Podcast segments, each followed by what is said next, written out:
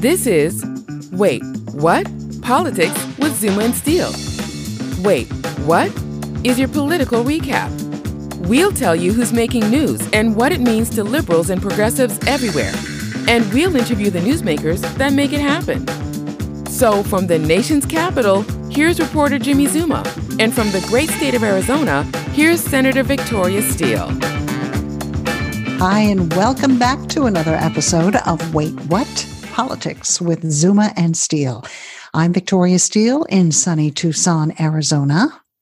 And I'm Jimmy Zuma, and right now I'm in sunny Arizona too. Uh, actually, on the other side of town from Victoria, uh, out in the foothills to the east. Hello, over hey, there. hey. And this episode is sponsored by Economic and Human Dimensions Research Associates. And we welcome our new sponsor. Now, big news today. Just a few hours ago, the House approved a resolution formally authorizing the next phase of its impeachment inquiry. Now, the vote was 232 to 196. That's pretty much along party lines. And all but two Democrats backed the resolution. House Republicans who spent weeks, weeks demanding that we have a vote opposed it. Not only did they oppose it, afterwards they said, it's too late. You should have done it sooner. and, and, they had various other complaints. Uh, you know, this really represents uh, Nancy Pelosi calling Donald Trump and the Republicans bluff, and I think it caused them to scatter and squirm. I mean, it was really funny. The the the after effects of of announcing this vote a few days ago. You know, this is after they had a, a series of of closed door hearings with a lot of people who gave very uh, incriminating testimony about Donald Trump, about Giuliani, about Mike Pompeo, about Gordon Sondland, who was the ambassador to the EU, and sounds like he has perjured himself in his testimony before the House of Representatives. Uh oh. Uh oh. and uh, and others. I mean, there's a you know, t- as I said before, the inner conspiracy is Trump, Giuliani, Gordon Sondland, and Mike Pompeo, and then there may be people outside of that, and it seems like there are who are also involved in it. But these folks, State Department career employees, Department of Defense career employees, national intelligence career employees, have all gone over to Congress, and the list is fairly long. And they've all testified that that they thought there was uh, illegal activity going on, or that they were concerned by it, or that they opposed it and got fired. Uh, any number of things. Well, and in the meantime, let's let's hear from Nancy Pelosi as she was opening up the vote today and and talking about the reason for it. This is a sad day. It's a sad day because nobody comes to Congress to impeach a president of the United States. No one. We come here to do the work, make the future better for our for our children, for the, for America's future. We take an oath to protect and defend the Constitution, and that's what we cannot ignore, and we will not ignore when the president's behavior indicates that that investigation, that inquiry is necessary. Wow, that was really something. she made a fairly bold statement, I think, there. I think so. She also she described this impeachment inquiry as a solemn and prayerful process, not cause for glee or comfort. So Jimmy, wipe that smile off your face. I got to say, I'm totally gleeful. I'm gleeful that we've gotten to this point where the votes are together in the House for uh, the next phase after this one. Uh, which is the impeachment vote and referral to the uh, Senate. I, you know, having closely followed the testimony, I don't think there's any way that supported making this, anyone who supported making this testimony public could now go back and say there's not enough there, because there certainly is. I mean, if we just look at the list of people who have testified, you know, of course, the first one was uh, um, the former ambassador to the Ukraine, Marie Yovanovitch, who was fired by the Trump administration. She testified that she was fired for opposing the uh, Trump Giuliani extortion scheme. And then she was followed by Fiona Hill, a name you may remember. Mm-hmm. Um, and she told um, committees that Giuliani had basically set up a shadow State Department and that there was all kinds of shenanigans going on to force Ukraine to to do the bidding of the White House and create this phony investigation. And this is all the Um, stuff that came out, even though this was a behind closed door testimony. E- each one of these testimonies were behind closed doors, and, and the Republicans have been demanding openness and transparency. So when the Democrats give it to them, all of a sudden they don't want it. They're backing off. Well, the the other thing that they don't want you to know is 45 Republicans were members of these three committees that held these closed door hearings and were eligible to just walk into them and sit in them. Very few of them did. Um, and then when they tried their little stunt of uh, mob justice by trying to shut down the hearing by um, occupying it and eating pizza and sending videos out of the secure room and doing all kinds of things that would get you put in jail if you were a military member. There were 40 of them that did that, but of those 15 were members of the committee. And that's what they don't want you to know. These these secret quote unquote closed door hearings had seats for 45 Republicans in them. And most of them just didn't show up. They just pulled this publicity stunt of, of bursting into something that they were already allowed to be in anyway. And most and the the members of that mob, 15 of the 40 were people who were sat on those committees. That's just crazy. It's just, you know, theatrical. And and here's here's here's another important point. So as as we're we're mulling over you this um, uh, Trump's Ukrainian phone call. Those Republicans, those prominent folks who are trying to show their support for Donald Trump, they're doing this by attacking Biden's, Pelosi, Schiff, the entire democratic process, the the entire Democratic Party. They're intag- they're attacking everybody, but they are not defending Trump. There's no there's no defense of him. There's only attacks. So as they're trying to show their support for Trump, they can only do it by attacking Democrats and not defending Trump, which I think is fascinating. Yeah, that's the well, you know, and it, to me that says they're afraid another shoe is going to drop hmm and that they will have defended something that's indefensible. I think that's almost certainly true. I mean, I think there are plenty of other shoes to drop in this, and um, so they're in the process now of trying to navigate the space between the law and justice and the Constitution and Donald Trump.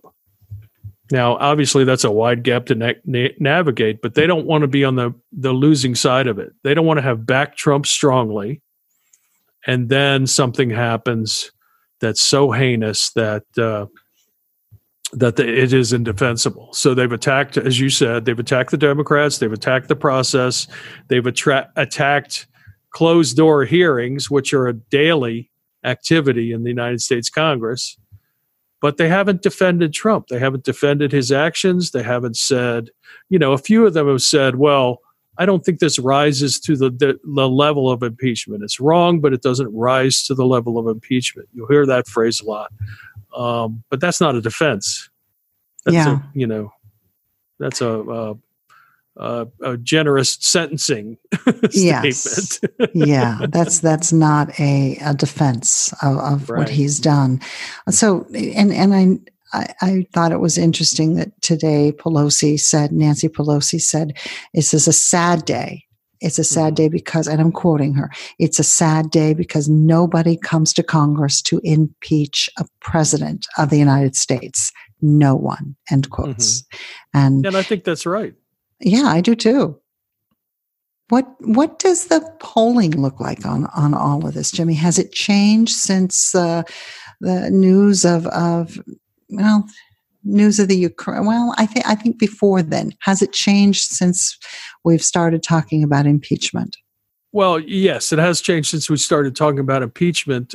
You know, when the Mueller report was made public, support for impeachment was uh, pretty low, and it has stayed pretty low. Well, if you consider 44% low, it's been at 44% support for impeachment, but opposing impeachment was above 50%. And when the news of the Ukrainian scandal broke and then become became more and more vivid, those numbers swapped. So currently, and for the month of October, support for impeachment has been in the aggregate 48%, but that's with many polls showing above, many individual polls showing above 50%.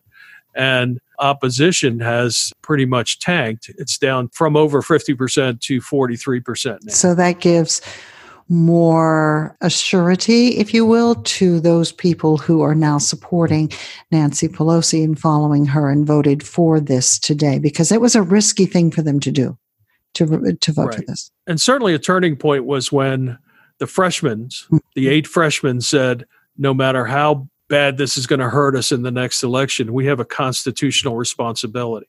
And that's what we've all been saying, and you yes. know, you and I have been yes. saying for a long time.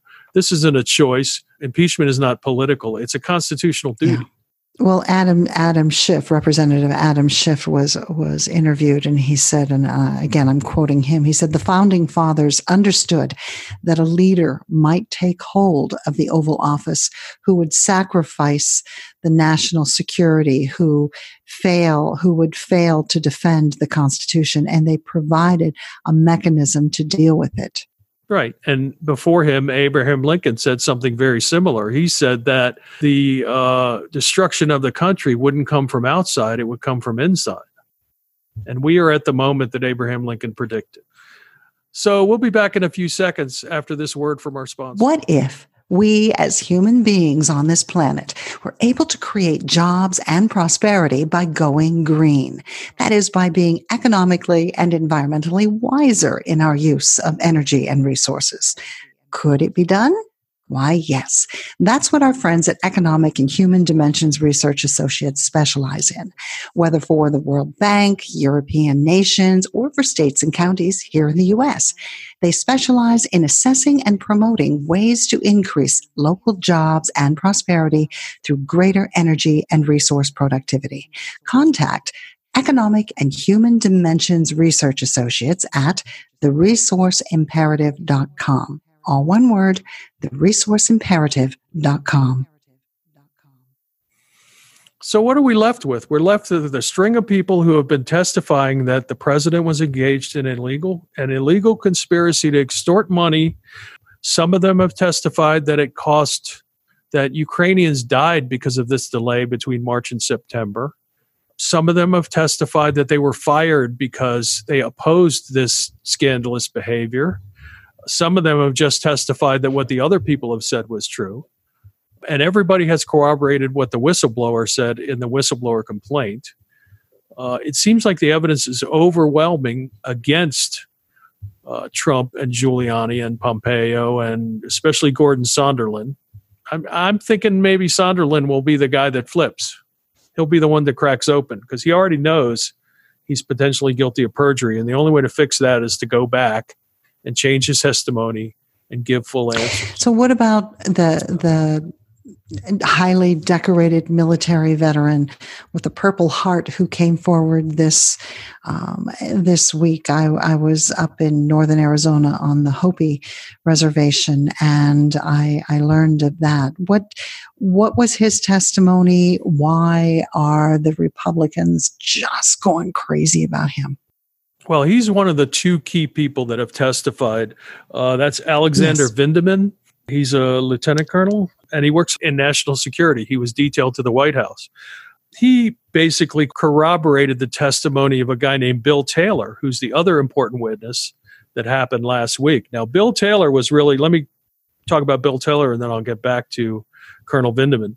Uh, Bill Taylor was the uh, the guy that broke the whole thing open he testified to having firsthand knowledge. Now, if you'll remember, we heard about some text exchanges where one person in the text exchange said, "Are you saying that we're really holding up this this necessary uh, military aid to the Ukraine unless they open an investigation into the Bidens?"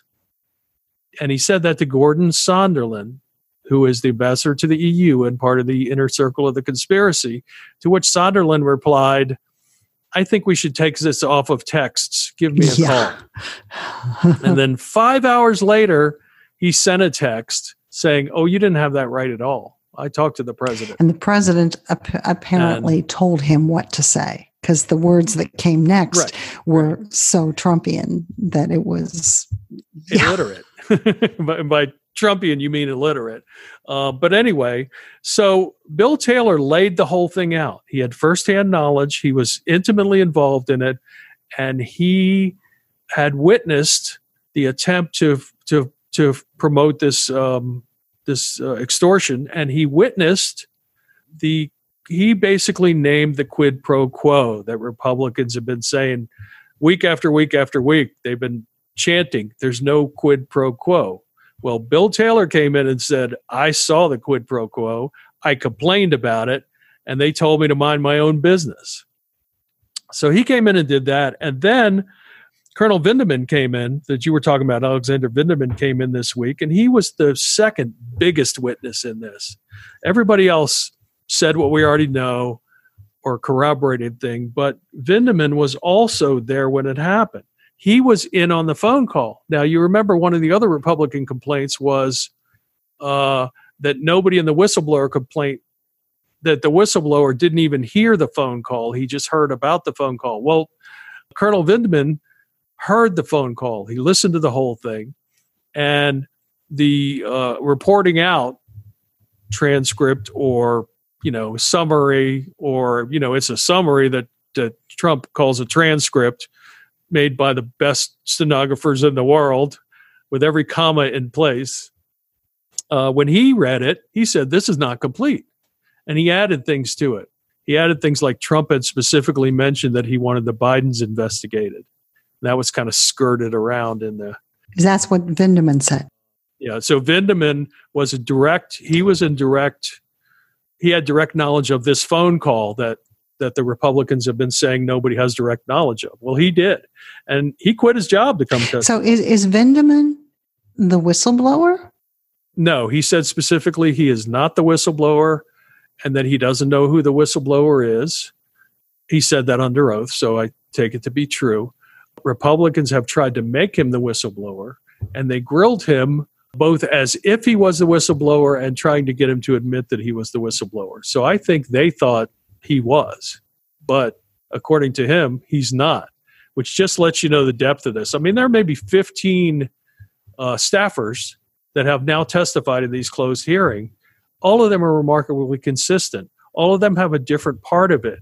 Some of them say they didn't think it was a crime, uh, but that's not their decision to make. Some of them say, um, but they all are consistent about the facts that happened. That Trump, not just in this phone call, but for a period of months, Trump had been holding back the money until they opened an investigation into um, the Bidens. Here's another interesting detail about this Trump was coming from a perspective he got from Rudy Giuliani and Vladimir Putin, who both told Trump that the Ukraine is a really corrupt country. And unlike the rest of us who would be repulsed by that, I think that, you know, if you look at the Trump psyche, he said to himself, Oh, that's music to my ears. They're really corrupt. I can use that. And he was counting on that the whole time, that it was a really corrupt country as described to him by Rudy Giuliani and Vladimir Putin. So when he went to do this extortion, he didn't think it would be a problem because he thought they were a really corrupt country and they'd be happy to be corrupt with him in exchange for a lot of money. But turns out they didn't want to get involved in it. Now, the reason Alexander Vindman testified to the reason that he feared if they were allowed to get away with the Republicans were allowed to get away with what they were doing, or I shouldn't say the Republicans because it's not all the Republicans. If the extortion conspirators were allowed to get away with what they were doing, it would likely sour the Democrats to Ukraine, and that would not only cost lives in Ukraine, but it would hurt U.S. national security by us not being intimately involved in the in the workings of the. So where are we now in this? Okay, the the vote was taken today. Um, we've had just incredible testimony. We don't know all of it because it was behind closed doors, but we know significant pieces of it. Mm-hmm. Uh, where are we now? What's next? Well, just today, there are some new interesting developments in what's happening. You know, obviously, we know now um, that there is u- near universal, un- near unanimity among Democrats to go forward with this investigation. Uh, we know that there is almost a majority of Americans who are in favor of the impeachment inquiry, and maybe a point or two less that are also in favor of a removal of Donald Trump. They've already make up, made up their mind that he has done enough crimes. So, what's happening with Republicans? Well, today, Republicans are riding this idea that the vote that we demanded happened too late, and that if you want to use all this testimony that you got before, you can't because it was tainted because it was collected in a closed door meeting, which they call a secret, you know, right. witch hunt meeting. But the other thing, a couple of other things have happened in Alexander Vindman's testimony, and I almost forgot about this. At one point, it's been reported that he said it was not in his written testimony, but at one point, it's been reported that he said that there was a machine transcript of the call. Ah. So what we saw was not the machine transcript, but apparently there is a machine transcript of the call that they go back to to check their own facts when they're developing the Interesting. Readout. So there is a, you know, there is a smoking gun, a secret tape. Yeah. There's the machine readout, the voice recognition readout from this thing. And if that's true, it's there. It's hiding somewhere at the White That's House. interesting. Then the other thing is, but this is kind of the most exciting thing to me that happened today. One is um, there's reporting out uh, just today, in between the time the vote was taken this morning and the time we're uh, doing our recording four or five hours later, that Trump summoned nine Republican senators to the White House. And in the meeting with them, he threatened them. He said, I will make sure you lose your reelection money if you vote to have me impeached. Wow. He is scared. He's really scared and he is engaging in another extortion attempt. He okay. He doesn't know how to not screw up. This is this is his MO. This is his method of operation. This is how he does things with, with threats and, and throwing up obstacles and, and, and extortion. This is how he operates. He does not know any different. So he's going to hand this impeachment to us yeah, maybe. Uh, it seems like to me that up until now, Republicans have stayed with him, not because they believe he's telling the truth, not because they believe he's honest, not for any legitimate um, governance reason. They've stayed with him because they think that's the best way to protect mm-hmm. themselves. You know, Republicans had a rough time after the Nixon resignation uh, for several years. And I think that they're thinking the best thing I can do is stick with Trump, even though they don't like him. But what Trump's doing today was tell is telling them maybe the best thing you can do is not stick with me because I will ruin you anytime I have a whim. Anytime I want something, I will potentially ruin. Wow. You. And if that's the way they see it, he just got nine more votes for impeachment, which is mm-hmm. enough.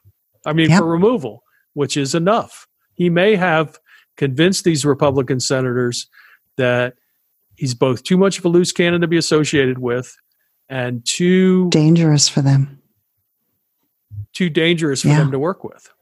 So we'll see how that develops over the next wait. few days. But the idea that within hours of the vote, he had to go threaten Republican senators into voting for him for impeachment that tells me there have already been some discussions about his resignation. That that is fascinating news. Okay, I can't wait. Well, uh, Jimmy, I think that's going to wrap up this new half hour of progressive politics from Wait What. We'll be keeping an eye out for this and other stories that we just have to share with you next time. That's right. And I hope that you will keep an eye out for stories for us too. You can send us a tip idea, tip line at waitwhat.media. And I hope that you will, because we rely on people we meet, people we talk to, and listeners like you to give us some good ideas.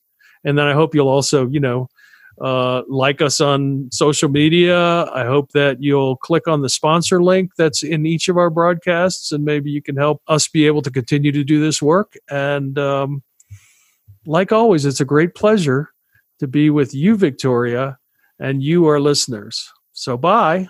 Bye, Jimmy. And bye, everyone. Well, that's it for today's show. If you find yourself saying, wait, what? Don't worry, we'll be back next week. Subscribe to Wait, What? Politics with Zuma and Steele on your favorite podcast app or visit waitwhat.media and try out our quick takes. So here's the thing commentary from Victoria Steele and the ZOP topical explainers from Jimmy Zuma. I'm Monica Price.